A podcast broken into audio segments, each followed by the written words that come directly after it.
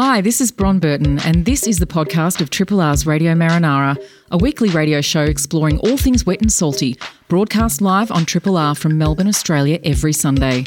Hope you enjoy the podcast and feel free to get in touch with us via Radio Marinara's Facebook page.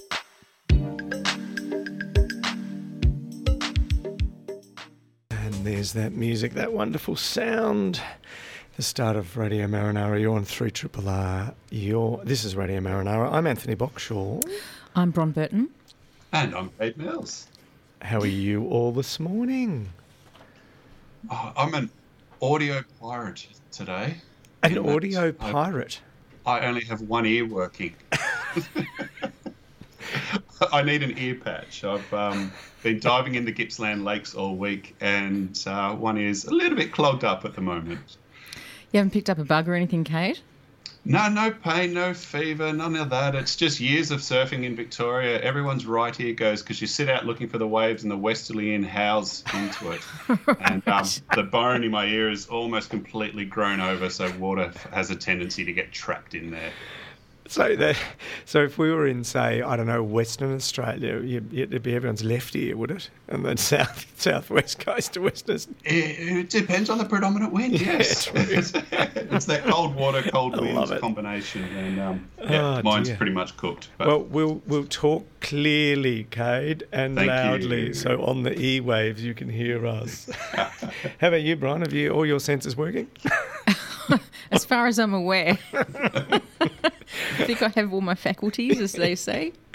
Yeah, all good. Oh yeah, I'm pretty sure mine are. Yeah, I'm pretty sure. Yeah, good. Oh, well, welcome everybody. We're gonna um, a huge show, number two for the year, one one thousand one hundred and fourteen for the for the entire series. Is is it a series? Do we get to call it a series? I don't know. We might as well. Yeah, what the hell? it's an epic. It's- it, it is. It's become one of those. What are those Nordic things?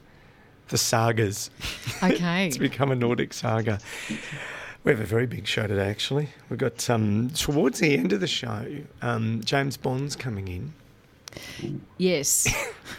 who, otherwise known as Jeff Maynard, who carries us through every year with his monthly or so segment called Sound Waves. And over the last few years, he's had a theme to his Sound Wave segment. So, yeah, this year it's James I- Bond. but Who would have thought? but it's but it's even more so. And here's the surprise: the people who who weren't listening to the last show last year, it's actually the history of diving told through Bond movies. Yeah. which I just think is going to be wonderful. uh, before that, um, we're going to we're going to have a ch- chat with um, Dr. Mike Emslie, who is who leads the Great Barrier Reef Long Term Reef Monitoring Program. I saw some stuff during the week with some large announcements up there and some claims being made about lack of information by uh, some climate deniers in federal politics. And um, I just thought, well, there's you know there's 35 years worth of very good data. Um, so we're going to have a chat to the guy that runs the program, um, not about the politics, but about the science. Really interesting science they've been doing. And um, Kate, then what else are we Yeah, doing? then we'll have Chris Smyth in because this year in November we celebrate the 20 year anniversary of like a network of marine reserves in Victoria. And Chris, Chris was around 20 years ago at a time when there were no marine net, marine parks, marine sanctuaries, marine networks, with the exception of Pope's Eye. I've got to throw that out there. That was the first one in '79. But yeah, we're going to talk about basically what the, the climate and what the um, what was happening politically and within sort of the conservation movement to get the marine parks that we kind of take for granted. Well, we don't take for granted, but we just expect them to be there and we love them. Bit of reminiscing for you and me too, Bron. Yes, indeed. Having lived through all that. And um, this was consider this a present for you guys. Just the old Love it. days, the glory days. Yes, We are going to be The- following this through right throughout 2022 because, as you said, Kate, it is the 20th anniversary and um, quite a big build-up uh, to the to the final proclamation, which happened on the 16th of November. Um, yeah, 2002. So yeah, it'll be a really really good year of looking back and and celebrating the marine national parks and sanctuaries that we have today. And before we get into the weather, we, we do need to thank Timothy once again. You know, Tim is just above and beyond. Thank you, Tim, very much as always. I've run out of um, superlatives. I've run out of adjectives. And thank you, uh, Andrew, very much for Soulful Bits as well. Yes. Oh, brilliant. They'll be back next week. Bit of weather. Yeah, let's do it. Uh, for today, uh, oh, so so here's the thing, people. dear friends listening right now, I, for, I forgot my phone this morning, and um, I I drive up Punt Road every Sunday morning, and realised halfway up Punt Road, come up from the south, I didn't have my phone, and unbelievable. I'm sure if you're listening and you've kind of forgotten your phone on occasion, you realise how kind of vulnerable you suddenly feel. so from my end, it was um, oh weather and accessing all sorts of stuff for the show. But anyway, I'm reading from an actual paper, like a which real I've, newspaper, which I've got in my hand, and I'm not used to doing this, and it's completely throwing me. All right, sorry. Um, weather- and I'm just wondering, are your prescriptions working? My glasses aren't working either. so maybe you've got the pirate eye. I know. Got, Kate's got the pirate ear. I'll probably lose my tongue. Or, like, you know. Between the three of us, we'll kind of manage to put together one complete person. It's the old folk show. yeah. Okay, heading for a top of 29 today. It's going to be beautiful and sunny, mostly sunny, patchy fog about the nearby. I'm just ditching the glasses altogether. Patchy fog about the nearby hills in the early morning. Winds east to southeasterly, 25 to 35 kilometres oh, an hour. Really? Nice. Becoming light in the morning. That might have already happened, at hmm. least in Brunswick. Then becoming southeasterly, 20 to 30 kilometres per hour in the middle of the day. Tomorrow, mostly sunny. The chance of fog in the northeast suburbs in the early morning fog. We're heading into that kind of potentially autumnal morning fog that happens. Do you We- think we're going to skip the usual f- one week of 40 something for when they go back to school? Yeah. Right. I reckon that's, yeah, Maybe that La Nina has given us a little, a little gift. maybe. Um, we do have three days of around 30 coming up, or four actually. So uh, 29 I mentioned today. Tomorrow, same, 29 and sunny. Same on Tuesday, nudging up a little bit to 30. Wednesday, partly cloudy, 31. Thursday, back down to 24, so a dry change by the look of it. And then Friday, 24, partly cloudy, and then Saturday, back up to 30. So mid 20s to 30, low 30s pretty much for the whole week. And the tides, if you're heading out today, uh, we have already had our first high tide. We're heading for a low tide at 10:33 this morning, and then back up to a high tide at 4:56 uh, this afternoon. That's at Port Phillip Heads. You'll be out diving there, of course, with your single ear, Kate, later on. I will be up in the Gippsland Lakes, probably diving with my single ear. Um, I was going to just. Uh, has anyone got any particular bits of news they want to raise quickly before we head into a little bit of music? No, the only thing I wanted to do is Yeah. thank everyone that's listening, everyone that listens to Radio Marinara, and particularly the subscribers to Radio Marinara and those that leave us a message. I don't know if we mentioned it last week on the show, but every year around Christmas time, we have the names removed, but the messages sent to all the presenters. And so we get to see all the comments that you've typed online and all the things that you've said about the show. And I am amazed at the number of cats and dogs that subscribe to Radio Marinara. It's, um, I think Triple R, there's a space for a pet food show because um, you get a lot of pets on it because everything refers to how their tail wags when we get and they get excited talking about fish. But just letting people know that we do read your comments and it is a bit of a Christmas present to all of us and it warms our hearts and we love getting them. So thank you. Awesome. One of the, the only thing I was going to mention too, that is wonderful. Thank you, Kate.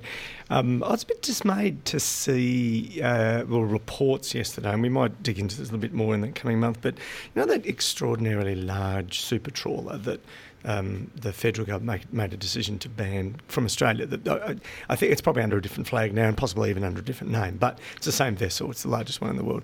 Um, there was a they, they had a tear in one of their big nets as they were pulling it in yesterday, and there is a hundred thousand tons. I want to get this right of blue whiting slick in off the northern European in the ocean off northern Europe. Um, I think just off Holland actually, which you can imagine the biomass of that fish. And Yeah, um, I'm trying to think number of MCGs. yeah, it's massive, and you kind of you look at it. They've got a photo. There's a photo I saw yesterday in the media, and you know from the air it looks like an oil slick. And now obviously that is not intentional. For goodness' sake, that's you know that's their livelihood. They're not going to get rid of their product. But you know, and they made and the company made the comment that this happens very very rarely, but. Gosh, when it happens, it really brings home the quantum of the scale of potential impact of those very massive um, super trawlers. You know, when one net can rip and you can end up with that much fish biomass as a slick. And had to tear it up. That's literally they had to pull it in because it was ripped. They had to kind of let it go, and I think they bought the net in, but it was gone. The stock was gone. Anyway.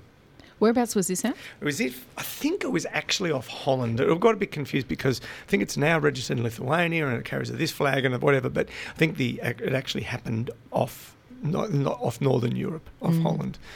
So where the where the split happened. Amazing. Anyway, remarkable.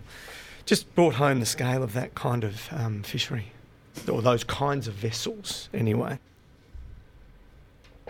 Today is the doyen of marine conservation in Victoria, Victoria, if not Australia. Chris Smyth, along with many others, was at the forefront of an ongoing campaign to establish Marine National Parks network in Victoria over 20 years ago. And if there's one thing I know about conservation campaigning is that the campaign likely started 20 years before that. Yes, listeners, 20 years ago, there was no such thing as a marine sanctuary or a marine national park. There was a marine reserve called Pope's Eye, but that's a story for another time.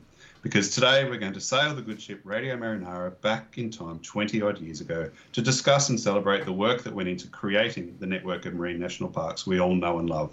To do that, I would like to welcome back onto the airwaves Chris Smyth for a stroll down memory lane. Good morning, Chris. G'day, Kay. Good to be with you. Are you ready for a stroll? Well, I've, I have not had my uh, bicycle ride this morning, so I'm probably a little bit stiff, but uh, we'll, uh, we'll give it a try. Well, look, as I alluded to earlier, campaigning can take a long time. It wasn't like the government woke up one day and thought, hey, it's time for a network of marine reserves. Can you give us a bit of a peek behind the curtain and paint a picture of what was going on in the conservation community to convince the government that marine national parks were a good idea? Yes, well, marine national parks, like national parks on land can actually have, as you said, very long campaigns. And so think something like alpine grazing, cattle grazing, took years and years and years for that to actually be successful in terms of spanning that. So in terms of marine national parks and sanctuaries, you're right, we didn't have any uh, at the time when the, the legislation was finally passed in um, Victoria. We, ha- we have to go back to the 1970s, and at that stage, we had the Harold Holt Marine Reserves, but they were established under fisheries legislation. They weren't under national parks legislation. And that was sort of around 1978. And this was, I guess, three years after the Great Barrier Reef Marine Park had been established. And so there was a fair bit of interest in marine protection more generally. And then throughout the 80s, uh, we had the Land Conservation Council looking very closely at generally land based uh, public land use but they were given the task also of looking at uh, the marine areas which are off those regions. And so South Gippsland and West Gippsland areas were two regions they were particularly interested in. And so they eventually established or recommended the establishment of parks in um, so Corner Inlet, Nooramunga, Bunurong, and these are all um, what some people might dub multi-purpose parks, where they don't actually have any uh, restrictions to any great extent on on fisheries, whether commercial or recreational. And so some people might refer to them as paper parks. And that was, I guess, the, the process that was going on through the 80s. And then that's 40 years ago that was happening, just to let people know. Right. That's, this was during the Cain, yeah. Cain Kirner governments. And they had a commitment to establish a protected area network in marine areas. Um, but there was no commitment to high level protection, and what we sometimes call no take. And then through the 90s, the LCC was providing a, a, a very detailed marine investigation, but it took seven or eight years to do it. And by the time it it um, released that, there was a change of government. In 1999, Steve Bracks' Labor government came to power in September 1999, and they came with a policy commitment of a, a network of marine national parks in Victoria's coastal waters. That was the first, and that was to be a network established as one. Whereas in the past, we, they were establishing marine protected areas in regions one at a time. And so that changed the dynamic in terms of the campaign because it's much harder if you're going to have opposition to oppose a whole network, whereas it's much easier to oppose individual parks in regions. And because these regions were rural and so there was always going to be less support in rural areas than you have in urban areas in terms of uh, marine protection, just the demographics. And so when you look at um, support for Victoria's marine national parks, there was really strong support in Melbourne metropolitan area, and it drifted off as you got further and further away from the coast. Sorry, away from the city. Chris Espron. So that was sorry. Oh, hey, Chris, it's Bron. I just wanted to pause at that moment because it's actually a really significant moment in in this big journey to finally establish all this big system of marine national parks and sanctuaries. Because a couple of things happened here. One was that election commitment to establish that system was really quite um, revolutionary and groundbreaking at the time. There wasn't really another system like this anywhere in the world. Um, you know, obviously New Zealand had its Leigh Marine Reserve, which was a bit of a, a poster child of marine reserves, um, and, and others kind of a few here and there scattered around the world. But to have an entire comprehensive system of marine reserves representing all sorts of different ecosystems along the Victorian coast was considered to be groundbreaking. And then, of course, once the election happened and the Bracks government got in, and it was an unexpected victory at the time as well, all of a sudden he was this, you know, everything changed. That was a real game changing moment, wasn't it? Oh, very much so. Um, without that commitment and also the commitment to deliver it, because uh, even though you, certainly can go to an election with a policy, but as we've discovered over the last few decades, it's not always delivered. And so, and it was also fraught. I mean, obviously there was quite a bit of opposition. And the other uh, critical element was it was a minority government.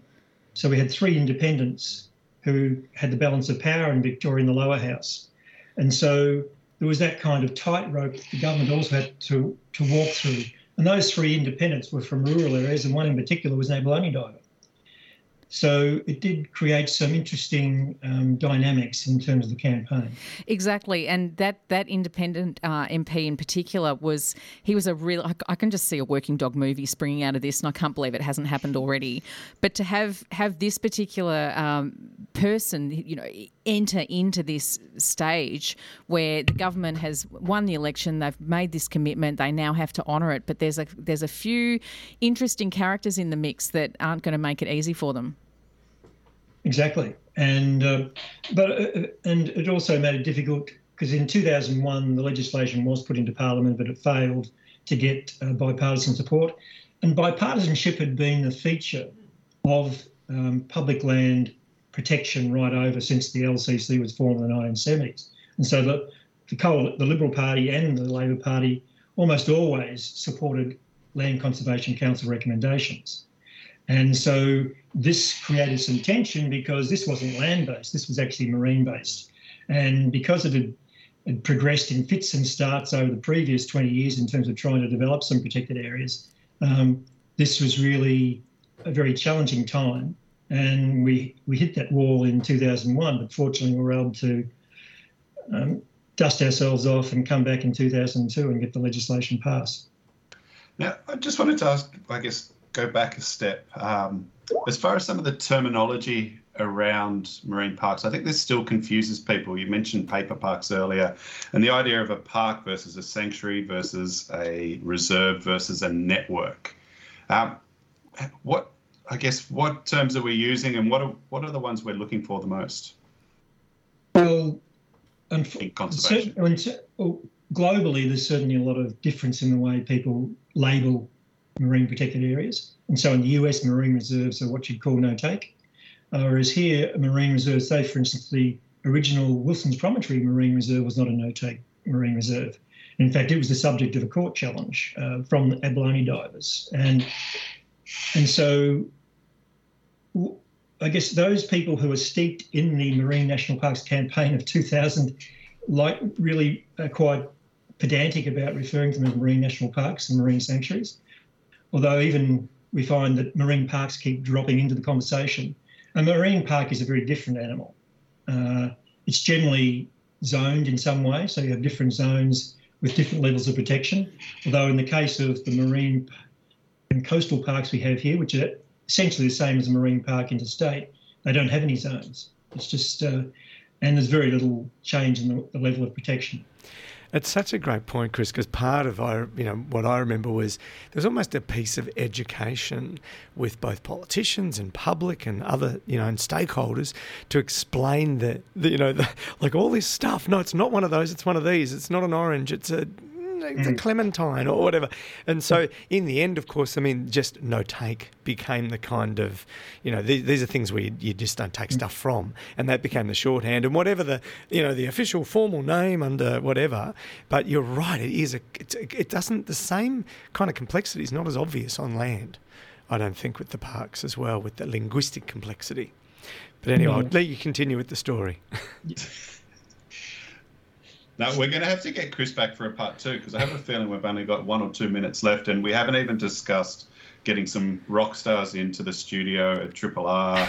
Well, some marine rock stars into the studio to talk about protect marine protection. So I think I'm going to have to shelve that for now. Are we happy with that? Because my next question is probably going to take Chris a couple of minutes. Totally. And I was going to ask maybe before we do that, can we just say, I reckon, Bron, that we should play that interview again. Yeah, yeah. This year. I carry it with me everywhere I go. It's actually it's, it's actually here. interview. It's in my folder. Just for those who don't know.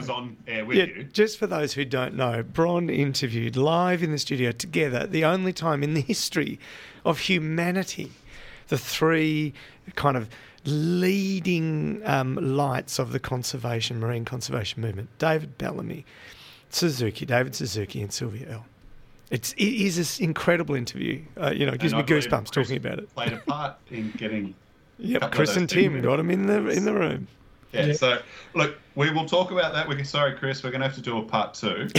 But just very happy to come back. Yeah, just to leave off though, um, I guess what has happened in the 20 years since the parks, and I guess what are you what are your hopes for the future? Because it's been a bit stagnant in the last 20 years. It was announced, it happened, and not much has happened since. And where are you hoping things, or where would you like to see things go in the next 20 years? And what's yeah, the rest of the world doing? Sorry, there's a two minute answer for you. Yes, well, as, as, Bron, as Bron was saying, this was the world first. A, a network of marine national parks, 24 sanctuaries and marine national parks. It was a world first, but we've been left behind. And we're, we're still stuck at 5.3% of Victoria's coastal waters in marine national parks and marine sanctuaries. Yes, we have the other marine and coastal parks, they make up another 6%, but they're certainly not in the same category. And so Western Australia has moved well ahead of us. Um, we're still well ahead of Tasmania and the Northern Territory. Uh, but uh, in terms of global, uh, there's certainly been some movement, but most many countries are struggling with um, with uh, establishing marine national parks and sanctuaries around the world. So, but it, for us, uh, certainly in terms of where we would, where I'd like us to see it, certainly we need to review the network. That's something which the Victorian Environment Assessment Council recommended uh, five years ago, and that's essential. But we also, but unfortunately, both parties, both major parties, have policies of not establishing any more marine national parks and sanctuaries in Victoria's coastal waters, which is a great shame. And until we change that mindset, until we get a decent review, it's very hard to form the base of a new campaign. But we certainly, are areas which are calling out for, for greater protection. We have no uh, protection really along the Otway coast, except for a very tiny sanctuary at, at uh. Uh, there's nothing in the Gippsland Lakes. There's nothing in the inlets along East Gippsland.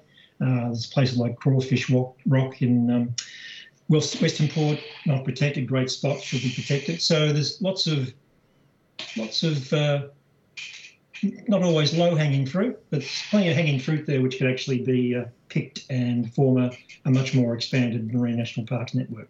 Yeah, thank you for that, Chris. It's given everyone a lot of stuff to think about. For more information on that, the Victorian uh, National Parks Association on their Marine National Parks and Sanctuaries page does have a link to a lot of that stuff you're talking about, potential areas and future places, and also a podcast on the history of marine reserves in Victoria. So give a quick shout out to that. And as I said, we will get you back for part two to talk about the rock stars and to dig into a bit deeper about the future of marine parks, marine national parks. And just, Victoria, be- just, just, before we let you go, Chris, um, we, we did have a call. Big hi to you from Sane, surfers appreciating the natural environment, ah. and um, particular hello to you, Chris, from Gordon Stammers. Oh, great. Great to hear from you, Gordon. And uh, also for saying a great little organisation. I'm down in Queenscliff now and uh, I can almost see their, their uh, bailiwick. Brilliant. You, Thank you so much, Chris. Thanks for joining us. Okay, thanks a lot. See you guys. Like we're going way back with all of our pieces we just talked about. The time before marine protected areas in Victoria over 20 years ago. And now we're going to talk about long term monitoring. So, how do we know how the Great Barrier Reef is actually going? It's especially important, I, I guess, with the impacts of climate change, increasing impacts of climate change, and then, of course, people in the catchments and crown of thorns and all this kind of stuff. And this morning, we're joined by someone who knows. Uh, Dr. Mike Emslie is the project leader of the long term monitoring program at the Great Barrier Reef, um, at AIMS at the Great Who's a marine senior marine ecologist at AIMS, and he joins us live from far north Queensland at some ungodly hour up there. Good morning, Mike, and welcome.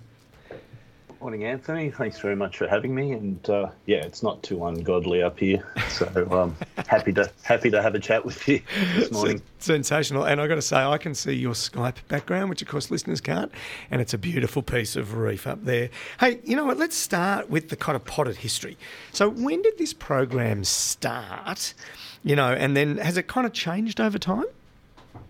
Yeah, great question, Anthony. So the um, long-term monitoring programs, the largest, longest-running, most comprehensive information source on the health of the Great Barrier Reef. It had its uh, roots back in the, uh, well, I guess the late 1970s with the second outbreak of crown of thorn starfish that were observed. At that time, there was really no uh, large, widespread, comprehensive monitoring program, and, and so we really had no idea at the, at the extent and severity of the impacts of that wave of crown of thorns. So in nine, I think it was about 1983, um, the, for the first time there was a, a widespread comprehensive monitoring program using the same method across the whole Great Barrier Reef in a single year. And uh, this employed what's called the Manto method, where an observer gets dragged along behind a boat, much like a human lure, and records the uh, the status and condition of coral reefs as as you go. And you also have the ability to crown uh, crown, crown of thorns starfish. And so, so how fast there, are they going? There's, there's these divers being towed by boats. Are they, are they zipping along or just going a bit slowly so they can? Oh no, you, are doing one and a half, two knots. Oh so wow, okay. You can't you can't go too quickly, otherwise yeah, yeah. you get uh, you get dragged off the board. But so that's um, how it started, and then what did it evolve into? Um, yeah, so in the 1990s, there was kind of a realization that um, you know biodiversity was was under stress, and really the information we were collecting, while it was good, while it was robust and rigorous, it uh, didn't give us any information about, uh, say, the makeup of species on the reef, so the numbers and, and diversity of fish and corals, and um, at the time, the then Prime Minister Bob Hawke was visiting AIMS and he asked, you know, what what would it take to to produce a really robust, uh, intensive sampling and monitoring program? And the scientists there at the time said, well, if we could get some money to be able to go out and do some um, permanent transects and repeatedly visit them at each reef, then that would be the best way to, to get a handle on the changes in space and the changes in time of the, the reef fish and and the you know the coral assemblages, and and um, Prime Minister Hawke at the time just said thought that was a great idea, so he bequested um, AIMS uh, money for an annual monitoring program from which the long-term monitoring program evolved. Wow, isn't that interesting? The way these kind of moments in history just create, you know, enable a program like that. Now you do annual reports. Um, tell me, just just so listeners know, the, you know, we think of you know, crown of thorns. You mentioned as probably the impetus to start the measurement, um, impacts from climate change, water runoff, um, you know, things that can happen. What what are, what's the stuff that can that can kill coral? What's the stuff that you might be able to pick up signals for? Well, there's there's a long list, unfortunately, Anthony. So uh, you, have mentioned quite a few there. Water quality. You've got coastal development. Um, dredging can have an impact, um, and then of course there's uh, pollution in the water, um, and then uh, a whole raft of what we term kind of natural disturbances. I guess um, you could debate whether climate change is natural or not. yeah. So yeah, climate change is identified as the greatest threat to the Great Barrier Reef at present because it can, you know, can increase water temperatures uh, uh, and corals have a very narrow thermal tolerance. Uh, it can also change the chemistry of the water. You've got crown of thorns starfish. So currently there's a there's another wave of outbreaks going on across the Great Barrier Reef, really centred in the centre and uh, the southern Great Barrier Reef, where there's really, really high numbers of, of starfish. Hmm. But there's also other um, other sources of mortality. Cyclones and storms can create large waves, which will decimate coral communities. Um, and there's any number of coral diseases. So corals actually catch diseases as well. Um, and other little um, corallivorous, so uh, snails that feed on coral as well, called Drupella.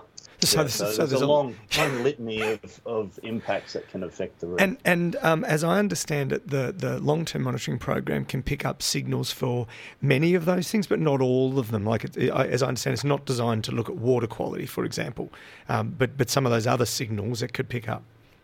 No, that's correct. So, um, I mean, water quality is a, obviously a very vexed uh, issue, but this program really is centred on the, the kind of mid shelf, outer shelf, and we look at the signals that we get in the, the status of coral. So we use a, a robust metric called um, percent coral cover. So that's the percentage of the sea floor covered in living coral. And we can track that through time. Um, and you really pick up these strong signals of uh, disturbance and recovery, um, particularly from crown of thorns, from cyclones, from coral bleaching, disease, and drupella. Mike, I just wanted to sort of go back and I guess for the listeners, can you tell us what happens on these transects? So you've got these permanent transects, you've been going there. What what's the diver doing? What are they recording? Um, and how long does it take to do all this across the reef? So the permanent transects, we uh, we have a team of uh, four divers that goes out. So the, the first one going out um, counts the reef fish, um, what we call the large roving reef fish. So um, and they are then followed by the, the team Benthos, who goes along and takes a photo, photo every metre along a transect, um, which then gets analysed back in the lab uh, to produce those estimates of, of percent coral cover I was talking about. Then um, a third member of the team swims along and looks for those agents of coral mortality.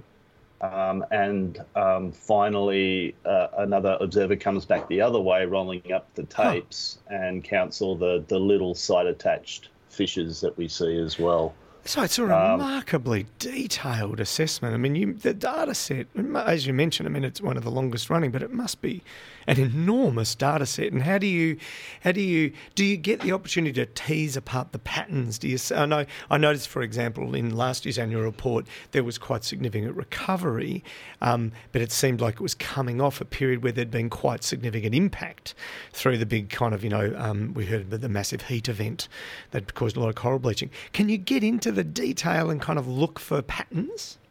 Oh, absolutely. Look, you know, we, we survey uh, 70 reefs a year with these detailed uh, methods, um, and the detailed information started in 1992. So it's mm. it's getting up towards the 30 year mark for that detailed assessment. You can imagine delving into that data set. There's any number of ways you can uh, you can tease that apart, and you know we produce aside from that annual report which you mentioned, but uh, we also produce any number of uh, peer-reviewed publications in which we do try to, to tease out all those little details. And then I'm assuming that it kind of links back to how the reef gets managed. So when there are things like obviously climate change is not something that the reef managers can manage, but the you know things like crown of thorns outbreaks or other things they could or disease they might be able to manage um, those. Is that how it works? Yeah, that's right. Uh, the the information we collect uh, goes directly to the Great Barrier Reef Marine Park Authority, um, and we feed, we work very closely with their um, COTS control, so Crown of Thorns control program, and, and it's a two-way sharing of information. So um, we let them know where we found large numbers of crown crown of thorns starfish, and of course they give us the, the reciprocal information. Um, and also, I mean, our information feeds into the Outlook report, which mm-hmm. comes out every five years, produced by GBRMPA.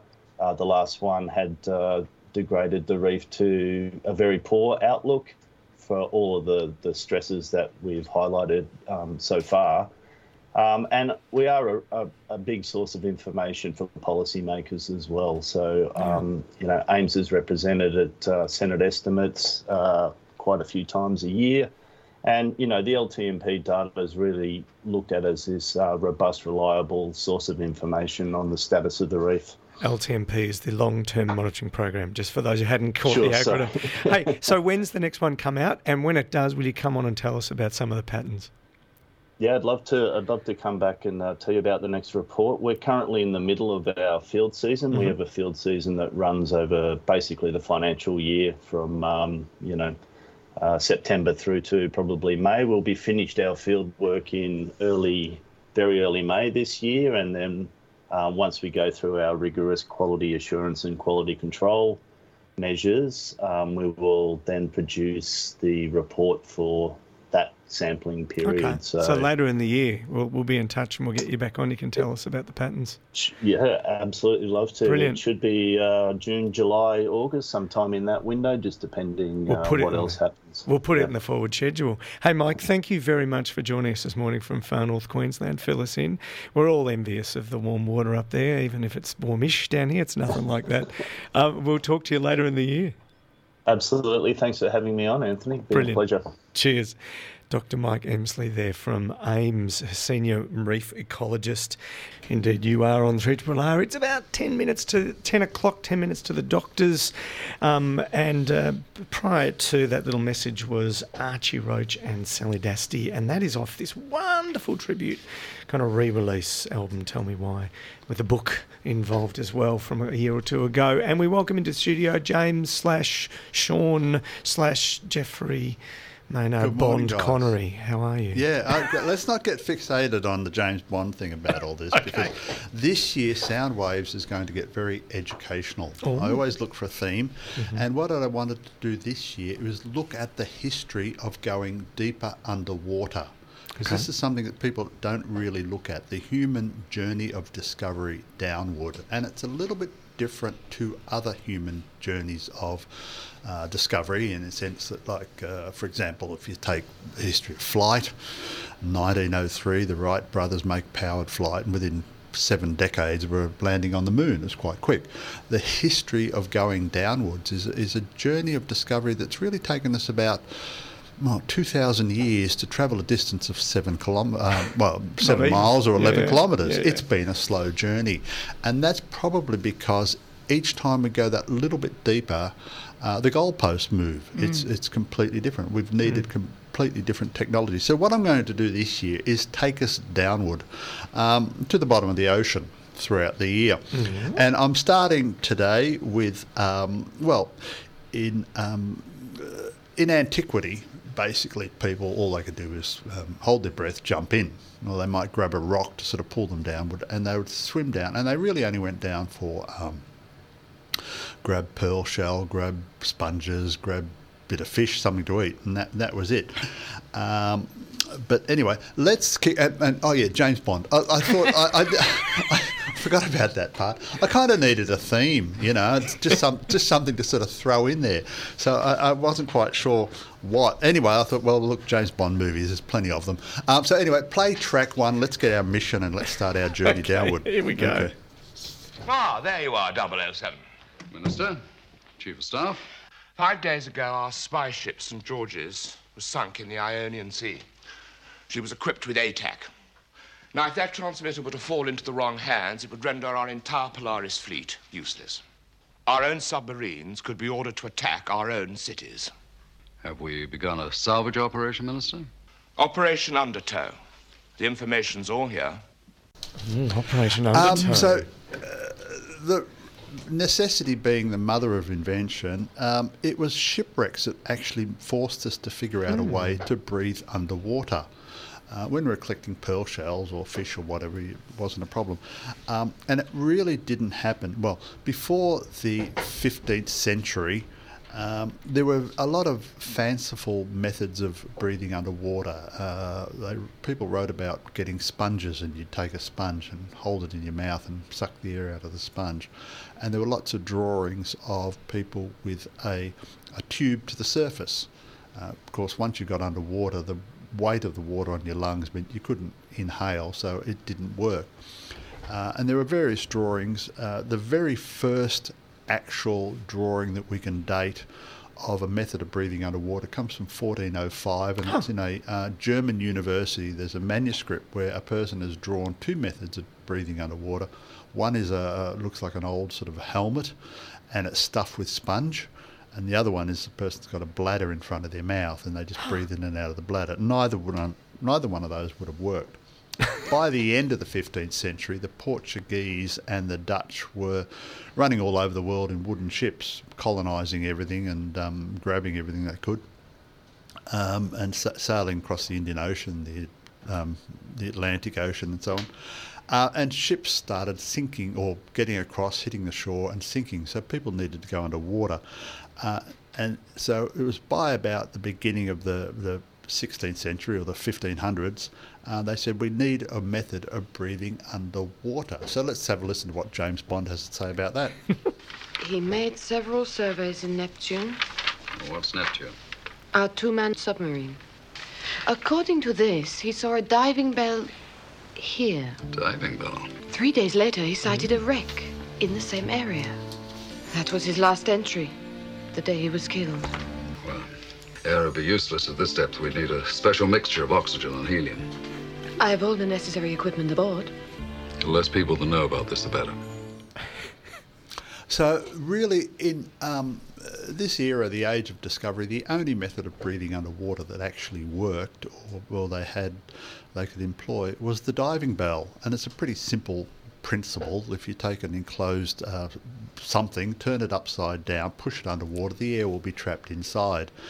And so, in the 16th century, people started using diving bells, And they it's got finite, yeah? Sorry, I mean, it's finite. The, you only have whatever air's in the bell, won't you? Yes, you only have the air in the Yeah, bell, and yeah. the deeper you go, the more compressed the air becomes, Yeah, and of so you only have half the space. But you also need a lot of weight to drag it down. So what they started using was big, heavy church bells, and, they'd and that's where the diving bell got its name from. They used actual church bells, had a big loop on the top that you hung it, and you put a rope on it, and you went down. But there were the air was yes. Um, Thank you, Anthony. The air's finite. Let's see what James Bond says about that. Okay. Wouldn't the St. George's crew have destroyed the transmitter? Only if they'd had the chance to set the explosive timer. 584 feet. An oxygen helium mix at that depth will give us eight minutes. We're going to have to work fast.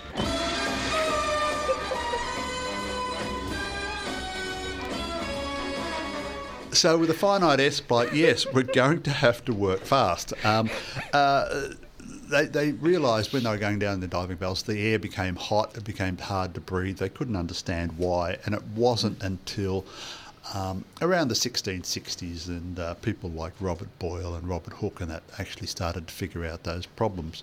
But uh, that's part one of the history of going deeper underwater. We're talking about diving bells. Um, and for pretty much from the time they started using them, they, they stayed in use for about 300 years. Oh, did get- seriously? yeah, That- right up to the mid 19th century. Uh, you were still, well, late 19th century, you were still using diving bells. Uh, That's in such sharp contrast to you know where you started with the Wright brothers in 1900 whatever, and now we've got space flight. You know, like it's yes, it it, it, it took a long time to change, but um, at the beginning of uh, around the time of Shakespeare, two other methods started working underwater, of breathing underwater, other than the diving bell. Uh, but we'll get James to tell us about those sometime next episode. this is fun, educational, and It is. fun. See, it's educational, isn't it? Yeah. Who would have thought I wanted that- to raise the bar. And Oh, I you have look, raised let, the let's, bar. Let's teach people something they don't know. Yeah. And um, but let you know, chuck a bit of James in there as well. Who would have thought that was Roger that- Moore, by the way. Those was things. I thought it was. one called um, "For Your Eyes Only," which is probably one of the better Roger Yeah, Moore, so. James Bondy ones. They, they got really camp. Here's, here's me advertising you as Sean parodies. Connery. Sorry, but I should have gone Roger Moore. Yeah, yeah, totally. It was the Batman era. It was the, it was complete. it was all parody camp. Yeah, and, yeah. And, and all that. But Sorry, Bron, For you Your would- Eyes you Only say something serious, didn't was a better Roger Moore. Hi, Bron. You're in the studio. Hi, Jeff. How are you? Yes, I am. Didn't see you sitting there. Sorry, the boys were gone about James. You know, just We'll, having- we'll pick it up a next good time. Any Yeah. clues for next time, Jeff? Uh, look, um, different methods of diving in the um, 17th century, Okay, great. So we're going. Yeah. Okay, great. I think. There's that music. So next week, Bron? Next week, um, well, because I don't have my phone, I can't look at my, my, my schedule, but I do know we do have uh, Rob Lorenzen, who's going to be special guest on our show. He's a frequent uh, correspondent with us here on Radio Marinara and a, a very good friend as well. Um, and he's written this great book called Spike Surfs, and we've heard a bit about Spike. Spike subscribes to Triple R as well. His dog, oh, yes. who came from the Lost Dogs Home. So really fabulous book. Looking forward to speaking with Rob then. Thank our guest for the day, Chris Smyth, um, and um, Dr. Mike Emslie from AIMS in North Queensland. Thank you, Kate. And thank you, guys. And I'm off to the beach. A good one. Thanks, Bron. Thanks, See you next time. Stay tuned for radiotherapy. Kent, Sharma, and Neonatal will take you through to 11. Hi, this is Bron Burton. Thanks for listening to the podcast of Triple R's Radio Marinara, a weekly radio show exploring all things wet and salty, broadcast live on Triple R from Melbourne, Australia every Sunday. Hope you enjoy the podcast and feel free to get in touch with us via Radio Marinara's Facebook page.